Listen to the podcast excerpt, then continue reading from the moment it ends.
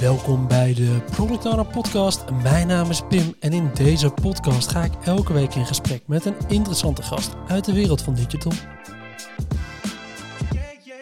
Het is weer zover. De resultaten van het derde Nederlandse Product Owner onderzoek zijn binnen. Meer dan duizend PO's vulden het onderzoek in om samen er weer achter te komen hoe onze branche ervoor staat. In deze aflevering sla ik samen met Jochem het onderzoeksrapport weer open en lichten we de hoogtepunten eruit. Wat is er gebeurd met de salarissen? Wat kost een gemiddelde sprint eigenlijk? En hoe zit het met ons werkgeluk? Dat en nog veel meer feiten over product owners is wat we in deze aflevering gaan bespreken. En Jochem, waarom vinden we het eigenlijk zo belangrijk om elk jaar weer onderzoek te doen naar die product owners? Ja, omdat het ons wel echt slimmer maakt. Wij ehm, hebben als bedrijf uh, de, onze B-hack is de autoriteit van de beroepsgroep. Dan moet je ook wel snappen wat er leeft in de beroepsgroep. En dat doen we heel veel met kwalitatieve ehm, onderzoeken. Dus heel veel één op eentjes, interviewtjes bij de ontbijtjes, bij de evenementen, bij de, nou, noem het maar op en we zijn er. Maar uiteindelijk is dit ook wel een serieus instrument, want we hebben gewoon weer, we hadden binnen twee weken alweer duizend respondenten. En ja, dan, dan vang je volgens mij wel wat er leeft in die wereld. Waarom uh, denk je dat het zo snel gaat? Dat we binnen twee weken die duizend respondenten hebben? Is dat omdat we toch sowieso al dat bereik goed hebben? Of is dat dat heel veel product owners ook echt wel geïnteresseerd zijn om meer te snappen van hoe dat nou eigenlijk in elkaar steekt op het moment? Ja, goede vraag. Ik denk dat we ondertussen ruim 7000 PO's in het netwerk hebben van de 11, 12. Dus dat, dat helpt sowieso. Hè. Toen we twee jaar geleden begonnen hadden we er 3000 in het netwerk. Toen duurde het ook een paar weken langer. Ja, ik denk dat mensen het ook wel leuk vinden om even vijf minuten te helpen en er het heel het rapport voor terug te krijgen. We geven ook wel prijsjes weg, maar ik kan me niet voorstellen dat dat nou echt de trigger is om... Uh... Nee, mensen willen toch gewoon snappen wat er eigenlijk om zich heen gebeurt. Wat er in deze rol, hoe dat er nou uitziet op andere plekken. Ja, ik denk dat dat wel past bij de gemiddelde PO. Ja. Dat als hij wat kan begrijpen, dat hij dat uh, graag wil begrijpen. Wordt het onderzoek nou ook vaker nog gedownload dan dat hij ingevuld wordt dan? Of is dat niet per se zo? Vinden mensen het met name dus leuk om die informatie te delen? Ja, dus we zien heel jaar door zien we downloads. Ja. Elke dag wel één of twee. En als die net uit is, dan gaat dat in de honderdtallen. Ja, dan... ja, nee, duizend uh, plus. Juist, ah, ja. precies. Dus we hebben nog meer mensen die eigenlijk willen snappen wat er gebeurt dan ja. mensen die informatie willen delen. Ja, dus je moet je voorstellen, iedereen krijgt hem in zijn mailbox. Ja. En hij wordt nog een keer of duizend uh, uh, gedownload in de eerste weken. En daarna hobbelt dat door en zijn er elke dag downloads. Cool. Nou, we gaan in deze aflevering in ieder geval weer eventjes dat hele rapport openslaan. We gaan door een aantal topics heen, zoals ook een beetje de vragen waren ingedeeld tijdens het onderzoek. Dus we beginnen met het stukje demografie, maar daarna gaan we het even hebben over de salarissen. We gaan het ook hebben over, nou, over wat een sprint eigenlijk kost. Dat wilden we eigenlijk wel eens snappen hoe dat nou zat in Nederland. We gaan het hebben over werkgeluk. We gaan het hebben over ontwikkeling. Uh, onze kijk op een nieuwe baan. We gaan het hebben over gebruikersonderzoek. Um, en we gaan het hebben over wat nou onderwerpen zijn waar veel PO's in Nederland eigenlijk mee bezig zijn. Um, daarnaast hebben we natuurlijk nog een hele hoop feitjes en opvallendheden uit dat onderzoek. Maar laten we er eigenlijk op diezelfde volgorde weer eens even doorheen gaan lopen, Jochem. Uh, we beginnen even met demografie. Verandert dat nou eigenlijk van jaar op jaar? Want het is de derde keer dat we zo'n groot onderzoek doen. Nee, het zou niet zo goed zijn als het heel erg uh, verandert. Uh, dus de, de meeste PO's zijn nog steeds een man, drie kwart. Uh, we hebben er wel iets meer, dus een beetje afhankelijk van welk uh, lijstje op uh, LinkedIn je pakt, zijn het ergens tussen de 10 en de 12.000. dus dus de, doelgroep wordt wel groter. Um, de leeftijd blijft gemiddeld zo 5, 36. Um, en nog steeds wonen de meesten in de Randstad. En ook corporate, hè, weet je, vorig jaar 59, nu 60 procent. Het zit eigenlijk allemaal binnen zo'n bandbreedte van 1, 2 procent. Wat wel geinig is, ik heb het samen met Boris gedaan. Hè, dus Boris heeft er heel veel werk gestoken. Boris zijn wel terecht. Uh, ja, daar komen er wel relatief wat uh, minder uit de Randstad. Ja. Dus dat is wel 3 tot 5 procent. Maar dat is eigenlijk de grootste afwijking. Dus dat 3 tot 5 procent anders was. Ja, precies. Maar dat kan al zijn dat er een bedrijf buiten de Randstad dus meer agile is gaan werken en meer, of agile scrum is gaan werken en meer product owners in dienst heeft genomen. Of dat het in het onderzoek zelf meer PO's heeft bereikt in de rest van het land? Ja, ja precies. Daar zijn heel veel. Het kan zijn dat het feitelijk zo is. Ja. Maar het kan ook liggen aan, uh, uh, ja, aan uh, weet ik veel, als het net daar warmer is en niemand werkt in die week, dat wij mensen vragen om het in te vullen. Bij wijze van, weet je, ja, dat, dat kan je helemaal kapot analyseren. Maar wat mij betreft is het meer dan eh, gelijk genoeg een andere jaar. Ja, precies. Met eh, duizend eh, ingevulde enquêtes wat dat part heb je ook wel een goed overzicht. Ja, want ook daar zien we weer, dat, dat doen we elk jaar. We kijken de eerste 500 en de tweede 500 en daar zien we eigenlijk dezelfde data terug. Dus dan maakt het ook niet meer uit of het er nou nog 1500 of 2000 of... Precies. Vanaf duizend durven we in ieder geval wel te zeggen dat we een redelijk valide beeld hebben van hoe het er weer Eigenlijk vanaf staat. 500 al. Juist, eens. Dat, eh, Ja. Als je dit kan stellen, dan, eh, dan zit je daar wel. Een van de belangrijkste dingen die in ieder geval altijd wordt teruggezocht volgens mij ja, in zo'n onderzoek is het salarisonderzoek Ja, binnen deze branche. Ja, dat zit echt. eh, ja. Eh, Boris kijkt elke week in Analytics. Er staat echt salaris, komt echt drie keer terug in de top 10 of zo. Ja, Dus blij, en dat is ook, is ook prima. Hè. Dat is ook wel een eh serieus ding voor heel veel mensen. Zeker in deze tijd waarin het allemaal toch weer wat duurder wordt en zo. Dus ik snap wel dat mensen met salaris bezig zijn. Nou, het goede nieuws is, dat is weer gestegen. En weer met gemiddeld 5%. ja, dus die trend zet zich gewoon eh, door. Het heeft te maken met schaarste. Eh, en heeft te maken met dat eh, de supermarkt ook duurder wordt. En daarom stijgen salarissen. ja, precies. Het is überhaupt al een, eh, een stukje inflatiecorrectie die erin zit, zo'n 5%. Eh Ja. Is dat meer stijging dan de andere jaren? Nee, ook ongeveer hetzelfde. Dus eh, voor, het was eerst 5k, nou 52,5. Of sorry, vorig jaar eh, 52,5, nu 5500. Dus dat zit allemaal in diezelfde. Dus nou ja, ik durf er wel een fles huiswijn op in te zetten dat volgend jaar eh 5750 euro gaat zijn. Ja, precies. Dus we hebben in ieder geval de gemiddelde PO in Nederland verdient nu 5500 euro. Ja, en er zitten wel verschillen in. Hè? Dus ja. per regio. Dus bijvoorbeeld in het oosten verdien je net eh 100 euro minder en in de Randstad 100 euro meer. Ja. Maar die delta's zitten allemaal wel een beetje zo richting 100 euro van dat eh, gemiddelde.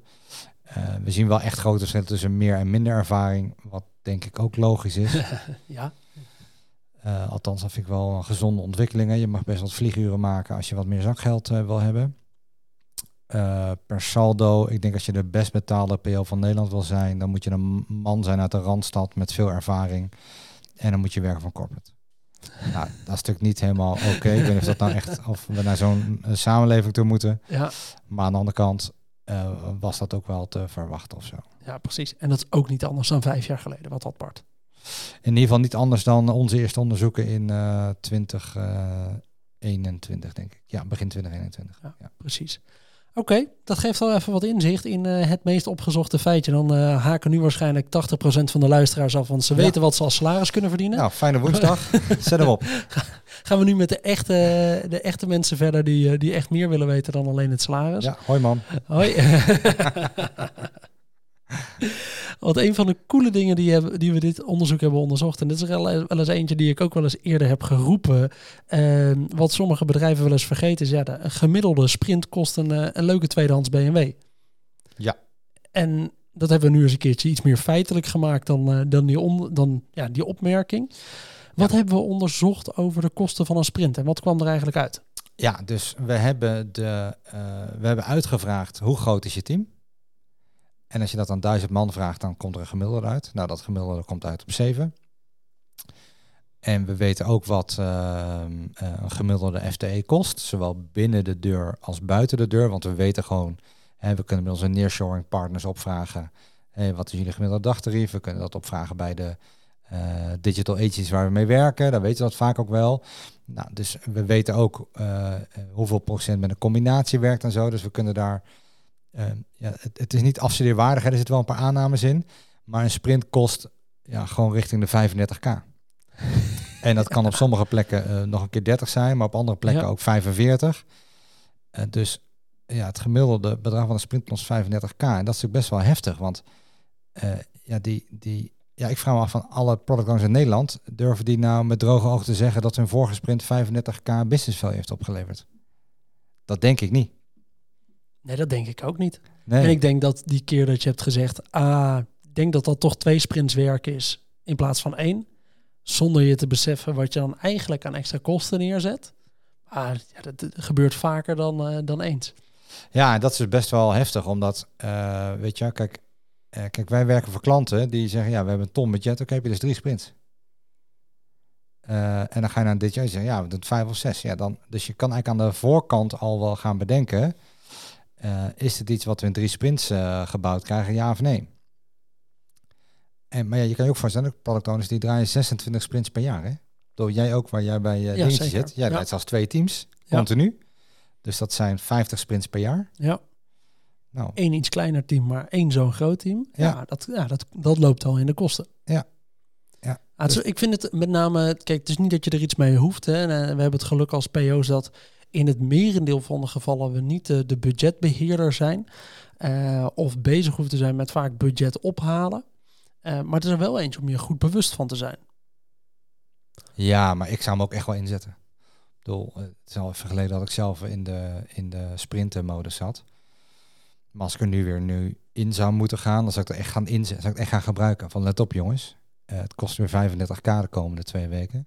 Hoe confident zijn we over dit sprintdoel? Mag ik even vingers zien? Ja, dat maakt hem eigenlijk, nu je sprintdoel erbij zegt, wel grappiger. Want ja, ik, ken ook wel eh, een, een flink stel product owners, wat eigenlijk werkt met een team zonder heel duidelijk sprintdoel. Waar met name Ja. een soort doorgaande pas, ah ja, we zijn wel aan het ontwikkelen, maar Maar dan maak je de vraag iets anders. Is dit 35k waard, denk Ja. je jongens? Weet je, kunnen we hiermee eh, een etage omhoog of eh, twee deuren naar links? Ja. Ja, nou, ik kan wel wat situaties bedenken waar het antwoord toch twijfel of nee gaat zijn. Ja, nou ja, inderdaad. Dus een, de, de mooie tweedehands BMW staat nog steeds, die je eigenlijk per, eh, per sprint uitgeeft. Ja, met product owner bedrukking. Met, eh, Mooi. Een andere vraag, en eh, nou, misschien wel de belangrijkste vraag voor heel veel mensen, is werkgeluk. Want ja, je kan wel een hoop verdienen. Je kan wel weten dat je sprint 35k kost. Maar ja, als het om het stukje werkgeluk gaat, dat is uiteindelijk waar we het allemaal voor doen. Hoe zit dat bij product owners? Ja, dus eh, ja, je weet, hè, bij ons intern eh, leggen we 35 stellingen voor en daaruit komt dan een soort van gewogen gemiddelde. Ja. Je hebt natuurlijk ook factory, dat zijn bedrijven die, die maken daar hele, letterlijk hele ehm, eh, bedrijfsmodellen van om dat heel goed te doen. Hier zijn we eens begonnen met één vraag. Welk cijfer zou je je werkgeluk geven? Tussen 1 en 10. Daar komt gemiddeld een 7,5 uit. Nou, dat is moeilijk te, te plaatsen in jaar 1. Ehm, we weten wel dat eh, wat Boris heeft gedaan, Boris heeft daar het nationale werkgelukscijfer tegen gezet. Nou, er zit dan een paar tiende verschil in. We konden het wel goed plotten met ons eigen interne cijfer, wat een 8,5 is. Ja. Dus daar zit wel, eh, nou, daar is nog wel wat te winnen voor de gemiddelde PO. En wat ik wel geinig vond om te zien, is dat er eh, geld maakt niet gelukkig. Nou, bij PO's wel. want mensen die meer verdienen, zijn gelukkiger. En er zit wel een half punt tussen. Oké, oh, dat is wel aanzienlijk. Is die 7,5, die zeggen we, dat is nu een gemiddelde. Maar is dat ook een beetje de mediaan? Is het ook zo dat er... Is er een hele grote groep die ongeveer een 7,5 invult? Of is er Ja, een grote Ja, groep die ja. laag invult en een grote groep die hoog invult? Nee, het is niet zo dat de helft een 1 invult en de andere helft een 14 en dat dat gemiddeld. eh, nee, nee, nee, het zit allemaal wel echt in die eh 6, 7, 8 eh, hoek. Ehm, eigenlijk, nee, heel veel 7 en 8. En daarna wordt het al heel snel. En ik, ik denk dat is ook een beetje in Nederland, hè. Eh, als je een Duitser vraagt om een cijfer te geven, wij zullen nooit een 10 geven in Nederland voor iets. Nee, tenzij je echt op een... eh, Dat je exciting bent, weet je wel. Ja. Als het nou echt het beste avond van je leven was, dan geef je misschien een 9. Ja. En een Duitser zal zeggen, oh, ik vond het een prima avond, 9. Hè, er zit ook iets Nederlands in, denk ik. Dus ik denk echt niet dat we, dat we heel eh, bedroefd moeten zijn het werkelijk van de PO. Aan de andere kant weet ik ook, kijk, wij zijn bij ons elk kwartaal bezig om het beter te maken dan dat het was. Eh, ja, wij zijn fucking verhuisd om een paar tienden hoger te scoren op een van de 35 vragen. Ja, maar nu hebben we wel een mooie studio. Ja, nee, ik ben heel blij dat ik hier mijn eh, ronde tafeldebuut eh, mag maken. Ehm, eh, dus, dus je moet ook wel hard werken als organisatie om dat werkgeluk te verhogen. Ja. Dus ik ben heel benieuwd. We gaan het uiteraard volgend jaar weer vragen. En dan gaan we eens even kijken wat er, wat er gebeurt. Ja, wat de ontwikkeling is. Ja. Nou, in de categorie van ontwikkeling, dat is ook een puntje waar je bent ingedoken dit jaar. Ja. Waarom zijn we in ontwikkeling gedoken dit jaar? Ja, dat, dat is omdat. ehm, ehm, nou, dat begon eigenlijk wel vanuit, ehm, vanuit ons eigen businessmodel. Kijk, wij hebben een aantal proposities, sommige commercieel, sommige meer ideologisch. Maar we weten dat training is de tak met de meeste concurrentie. Je hebt eigenlijk elf serieuze trainingsbureaus voor product owners in Nederland. Maar als je googelt, kan je op 60 plekken een PSPO-cursus volgen. Dus we waren benieuwd. eh, en, ook naar ons eigen aanbod kijken. Moeten we nou cursussen van een halve dag of van een dag of van twee dagen? Nou, dat zei Tony terecht. Maar hoe lang zijn ze er eigenlijk mee bezig dan met ontwikkelen? Nou, dus daar, dat was eigenlijk het vertrekpunt. Uiteindelijk hebben we een hele lijst, eh, ik denk wel acht of negen vragen van de 60 gingen over ontwikkeling. Wat, uh, wat mij opvalt is dat ze gemiddeld een halve dag per maand steken in hun ontwikkeling. Ja, ook daarvan vind ik het moeilijk om te zeggen of dat nou veel of weinig is. Ik steek niet een halve dag per week of een halve dag per maand actief in mijn ontwikkeling. Ik denk wel dat ik vaker een halve dag per week wat leer. Of halve dag per maand. Maar het is dat ik dat echt opzoek. Ja, ja, dus ook daarin hebben we heel veel vervolgvragen gesteld. Uh, we hebben in ieder geval gevraagd, is de tijd die erin steekt genoeg voor je? Of zou je het meer Nou, voor vijf op de zes, dus dat is ruim 80%, die vindt dat wel oké. Die zegt niet op zoek te zijn naar meer. Wat wel uh, opvallend is, is dat de helft wel vindt dat zijn werkgever er meer in moet doen. Dus die moet er meer in faciliteren. Ja.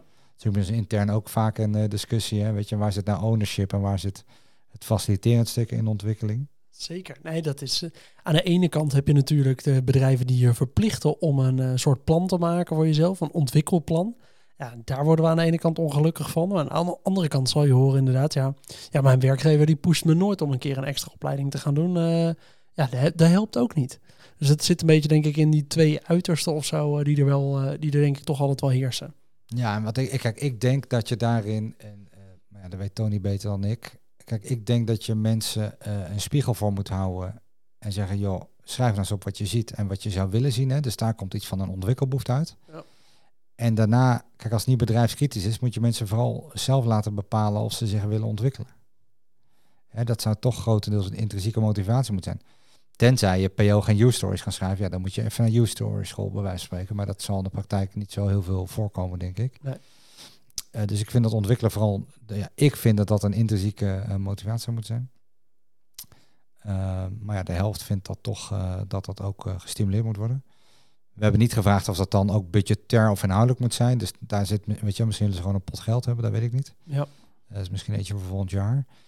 Uh, we hebben ook gevraagd hoe komt nou je, je leervraag uh, tot stand. En daar zien we dat uh, bijna iedereen betrekt er iemand anders bij. Een leidinggevende, een collega, iemand aan de keukentafel.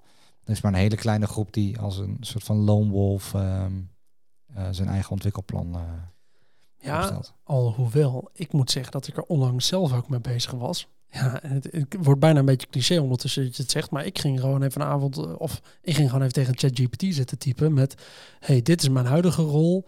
Ik vind deze en deze topics interessant. Ik zou eigenlijk in de komende jaar zou ik ergens maximaal deze tijd willen besteden aan een opleiding. Dit is mijn budget.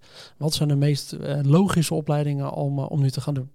Nou, dat was voor mij wel een trigger om naar bepaalde opleidingsinstituten te gaan kijken of naar bepaalde richtingen te gaan kijken en daar nog wat op door te vragen.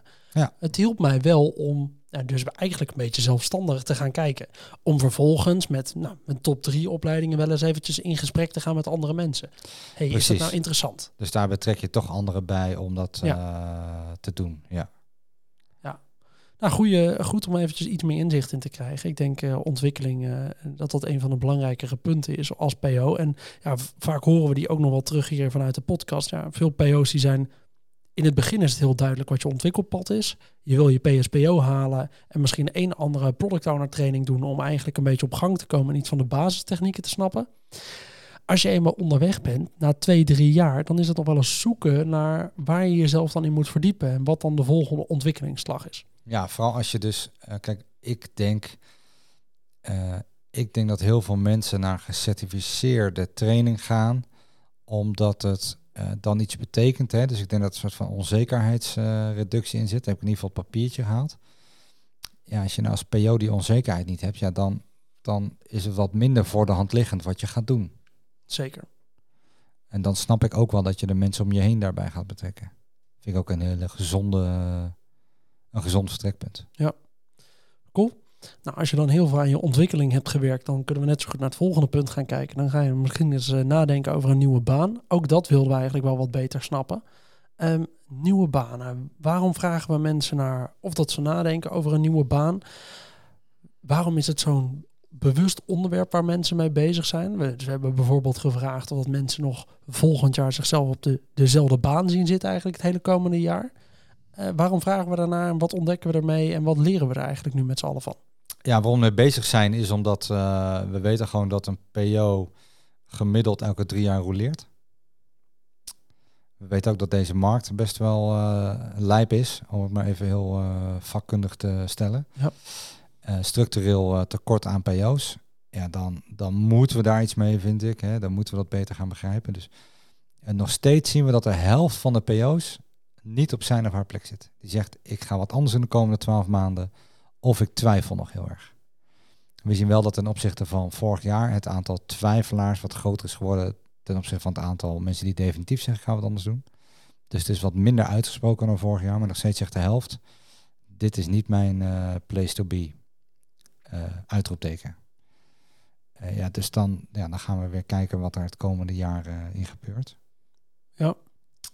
Um, overigens het aantal vacatures op LinkedIn stabiel, namelijk veel meer dan dat er aanbod is. Ja, precies. En we hebben hier onlangs een goede aflevering uh, over gemaakt met uh, Sabine Hofkens. Oh onze, ja, Sabine onze collega. Ja, ja. Die, uh, daar zijn we wat verder mee gedoken in echt die arbeidsmarkt van product owners. Hoe die er nou voor staat. Dus mocht je daar meer van willen snappen hoe het nou zit met die vacatures en wat er gezocht wordt en dat soort zaken, luister eventjes die aflevering met Sabine. Ja. Um, een ander onderwerp. En ik moet zeggen dat mijn wenkbrauwen een beetje gingen fronzen toen ik het zag als, als basisfeitje. Er wordt namelijk gesteld uit het onderzoek dat drie vierde minimaal één keer per week met een gebruiker spreekt. Als ik even om mij heen kijk en ook kritisch naar mezelf ben, ik spreek ook niet elke week een echte eindgebruiker van mijn product, toch? Ja, dus je hebben echt uh, twee of drie keer de rekensom gemaakt, want we dachten, nou, dit, dit klopt niet. Um, maar echt driekwart vult in uh, dagelijks of minimaal wekelijks. Hè? Dus dan is het bij elkaar drie kwart tot minimaal werk. Uiteindelijk, na een nachtje slapen, uh, landen die wel. Want je moet je voorstellen dat uh, eh, 68%, weten we uit vorig jaar, 68% heeft een zakelijke klant als voornaamste gebruiker. Ja. En in B2B heb je toch wat makkelijker contact dan in B2C. Ja. En een kwart van die 68% heeft 23% is het een collega. Ja, je moet er wel een beetje een pannenkoek zijn als je niet één keer per week je collega spreekt. Ja, dat is. Oké, maar dan ga je dus inderdaad uh, een, een sync-sessie met je interne collega die mogelijk gebruiker is van jouw product. Ga je tellen als ik heb mijn gebruikers gesproken. Dat denk ik dan wel, want dat, is ook, dat, dat is ook de vraag die we stellen. Hoe vaak spreek je een gebruiker?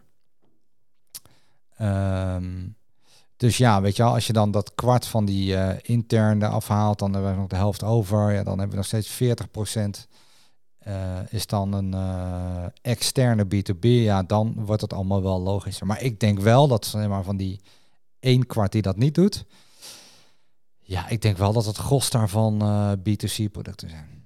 Ja, daar is het gewoon lastiger in om je gebruiker echt te spreken in ieder geval. Ja, maar als ik PO was, ik, weet je, ik zou... Kijk, ik denk dat je als PO altijd een bepaalde affiniteit hebt met je gebruiker. Dus de kans dat je er een paar ook kent in je eigen netwerk, squashclub, kinderopvang, whatever, collega's. Hè. Collega's kunnen dan ook op een ander moment gebruiker zijn. En jouw parkeerapp is eigenlijk iedereen met een auto is een potentiële klant, weet je wel. Ja, dan ook dan zou ik echt wel uh, elke zaterdag langs het voetbalveld uh, zeggen: hey joh, ben met de auto en uh, waar staat die? En heb je nog parkeer gehad? Weet je, dat zijn allemaal dat soort dingen zou ik wel gaan checken. Maar ja, dat is misschien ook weer mijn pragmatisme en uh, fanatisme. Nee, precies. Nou, ik denk dat we er altijd veel aandacht aan besteden dat we dit meer zouden moeten doen. Ik vond het een opvallend hoog aantal. Ik, ook. ik kan me inderdaad voorstellen dat als je zegt, nou, we focussen ons inderdaad op een interne zakelijke klant, ja, dan spreek je hem al wekelijks. Dan heb je hem elke twee weken waarschijnlijk al in je review sessie zitten. Nou, dan hoef je hem nog maar één keer te spreken. Uh, ja, ik zou voor volgend jaar wel meer willen begrijpen van welke klant je dan inderdaad hebt gesproken. De, hier zouden we wel meer van kunnen begrijpen. Noted, gaan we doen. Noted, oké, helemaal goed. Wat is het volgende punt waar we zijn ingedoken voor het onderzoek? Uh, ja, dus we hadden uh, als vertrekpunt de workshop ons eigen event. Wat willen we nou mee doen? Dus dat we vorig jaar met Netrom uh, bijvoorbeeld dieper in uh, nearshoring zijn gedoken. Zijn we dit jaar voor Product Squad gaan kijken naar experimenteren en technical depth. En ook cloud kwam voorbij ja, als je eh, voor alle informatie ook echt vooral naar het event te komen, zo'n workshop boeken. Uh, maar wat wel geinig is, dat dat alle drie hele relevante thema's blijken te zijn. Uh, technical uh, staat bijvoorbeeld bij 90% van de PO's op het lijstje. Dus die zijn actief bezig met het wegwerken van technical depth. UX is bij driekwart of al geregeld of ze zouden het willen hebben. We zien overigens dat, het, uh, dat de mensen die het, de PO's die het niet hebben, maar het wel zouden willen, geven aan gemiddeld acht uur per week in te willen zetten. Dus een fulltime UX'er is vaak niet relevant, Nee. niet nodig. Ehm, maar dag en de week is wel heel lekker. Dus ik kan me voorstellen als je een organisatie hebt met meerdere teams, dat je daar een soort van UX uitruilt of zo dan. Ehm, ja, en cloud eh, eh, was eh, meer dan de helft. Dus eigenlijk van die drie thema's is cloud het minst ehm, ja, relevant of actueel. Ehm, maar ja, ik denk als ze het drie jaar geleden hadden gevraagd, dan was dat veel minder dan de helft geweest, weet je wel. Dus uiteindelijk doen Microsoft en AWS daar denk ik wel eh, eh, mooi evangeliewerk. Oh, ho, ho. Bij, eh, waar ik nu zit, zitten we op Google Cloud. Hè? Oh, ook nog, sorry. Ja, Ja. En, en ook Alibaba Cloud niet te vergeten. Alibaba Cloud, oké, genoteerd. Heel goed. Ik wist niet dat het bestond. Ja, het besta bestaat Ja. echt en het is heel groot. Alleen het heeft in Nederland natuurlijk een beetje een slechte naam, omdat wij een soort eh, idee hebben hangen rond de naam Alibaba. Want jij Eh, zou jouw data wel... eh, bij Alibaba Cloud willen staan. Kan je dan korting of... Nee, het is echt een hele grote cloud provider. Oh, dan Eh, stuurt gratis op naar iemand anders. nee, krijg je hem via dropshipping, krijg je hem thuis. Ja. Als de Chinezen het horen, gaan ze weer via mijn robotstofzuiger inbreken. Dus zullen we doorgaan? Mooi. Hey, we hebben nog wat, eh, nog wat leuke feitjes op een rijtje gezet. In ieder geval, jij was eventjes flink door het, eh, nog één keer door het onderzoek heen gegaan. Wat valt er nou ons echt op? Ja. Wat schreef je nog meer op, wat opvallend is? Ja, dus ik had nog twee dingen. Ik had eh, het maturity model van vriend Robin. Robin Schuurman, die misschien wel samen met Chris Overleen ooit dat maturity model heeft gemaakt met die Scribe en Proxy en BizRap. Wie dat niet kent, eh, google even op Product Owner Maturity Model. Dan eh, kom je dat vanzelf tegen. Eh, en wat wel geinig is, is dat ehm, ehm, er relatief veel mensen in een volgende rol zouden willen zitten. Dus lang niet iedereen is happy met de plek waar ze in zitten. En we zien ook dat hoe verder, hoe mature je bent, hoe de salarissen er ook mee. Dus je ziet eigenlijk dat in het model dat alle andere dingen die we opplotten eh, ook meebewegen. Dus we konden niks vinden wat daar zeg maar tegen de stroom inzwemt in dat maturity model. Dus dan Nee, meer ervaring betekent waarschijnlijk hoger in het maturity model. Meer salaris, hoger in het maturity model. Op die manier. Ja, allemaal dat soort dingen. Ja, ja meer ervaring, meer alles. Eh, dus dat is wel een geinige. Ehm, en wat, waar ik zelf heel lekker ga, in dat, dus eh, wat het model zegt, is dat je voor maximale impact zo ver mogelijk naar rechts wil zitten, dus meer richting entrepreneurship. Ja, ik zie dat toch echt anders. Ik denk dat je als product owner de meeste impact maakt als je dat business, eh, business representative bent, omdat je daar nog heel veel eh, kan teren op ehm, eh, het directe gebruikerscontact. Ja. Maar je ook voldoende mandaat, en vanuit de gebruikscontact ga je visie ontwikkelen.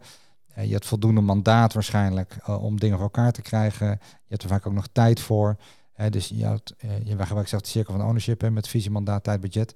Daar vind je eigenlijk het meest van af in voldoende mate om echt ownership te nemen over je product. Ja. En eh, daar zit gelukkig ruim de helft van de PO's. Dus volgens mij is dat wel eh, goed geregeld. En de laatste die ik had voor je, Pim, vandaag was dat ehm 40% van de product owners denkt dat ze in een volgende rol iets anders gaan doen dan product owner. Oh, Dus maar 60% zegt, mijn volgende job wordt ook PO. En dat matcht eigenlijk, wij dachten zo, maar mensen zijn toch best gelukkig, weet je wel, waarom ga je wat anders doen? Nou, even, dus mensen, dus we gaven dan, eh, we zeiden dan, oké, als je wat anders, eh wordt je PO, nee, dan kon je kiezen uit een heel lijstje, weet je, dan zeiden we developer, scrum master, eh, en dan hadden we ook nog optie G anders namelijk. Ja, en daarin zien we dat met name head of product is een gewild alternatief. Ehm team manager ook. Dus dat zit er meer toch wel in de ambitie of zo. Ook product manager kwam in de top 3 terecht. cool. Dus ja, het is met name dat ze wel eh, gretig zijn, die product owners. Ja, die willen toch wel, eh, nog even iets meer. Maar dat betekent weer minder product owners. We moeten er juist meer hebben. We moeten er weer meer doorgroeien vanuit hun huidige functie ook. Ja, ja dus dan eh, daar komt die zijinstroom dan ook weer eh, ter sprake. Dus misschien zit daar nog wel een oplossing voor later. Dat we een soort van starterskit, eh hoe word je PO als je eerst wat anders was? Weet ik veel. Misschien zit daar wel... eh, ik hoop dat Tony luistert. Heeft hij wat te doen deze Heeft hij wat te doen. Mooi. Hey Jochem, ik vond het leuk om eh, nou, ondertussen voor de derde keer door het onderzoek heen te lopen. Ehm, elke keer toch weer wat andere feitjes. Volgens mij eh, aflevering 21 en 34 of zo zijn de, de vorige onderzoeken die we, die we hebben gedaan. Mocht je nou willen weten hoe het er in die jaren voor stond. Dit is in ieder geval het onderzoek van 2023. Als mensen het nu hebben geluisterd, zeggen nou, ik wil hem nog wel even kunnen teruglezen, ik wil het even kunnen delen met een collega. Waar download je dan dat onderzoek? productowner.nl slash onderzoek. Nou, je zou het haast niet zeggen, hè? Dan heb je er weer een lekker makkelijk URL'tje van gemaakt. Ja, anders had ik het zelf niet. Dat is puur Nee. belang. Super. Oké, dus uh, productowner.nl slash onderzoek. Daar kun je eventjes eh, het onderzoek downloaden. Ja, Als je gratis hebt, en voor niks. eh. Oh, dat is lekker. Dat is lekker. Nou, in ieder geval, als je hebt meegedaan aan het onderzoek, bedankt weer voor het achterlaten van, van wat info. Daarmee hebben wij wat meer inzicht, maar ook jij vooral weer wat meer inzicht hoe de, de branche er eigenlijk voor staat. Ik denk dat dat ons allemaal slimmer maakt. Dan wil ik iedereen weer bedanken voor het luisteren naar deze aflevering van de Product Owner Podcast. Vond je dit nou een leuke aflevering? Vergeet dan niet om onze podcast een review te geven in je favoriete podcast app. Heb je nog vragen of opmerkingen voor mij? Stuur me dan vooral een berichtje via LinkedIn, dat is Pim Pot, of op pim.productowner.nl. En dan hoop ik dat je de volgende keer weer luistert. Tot dan!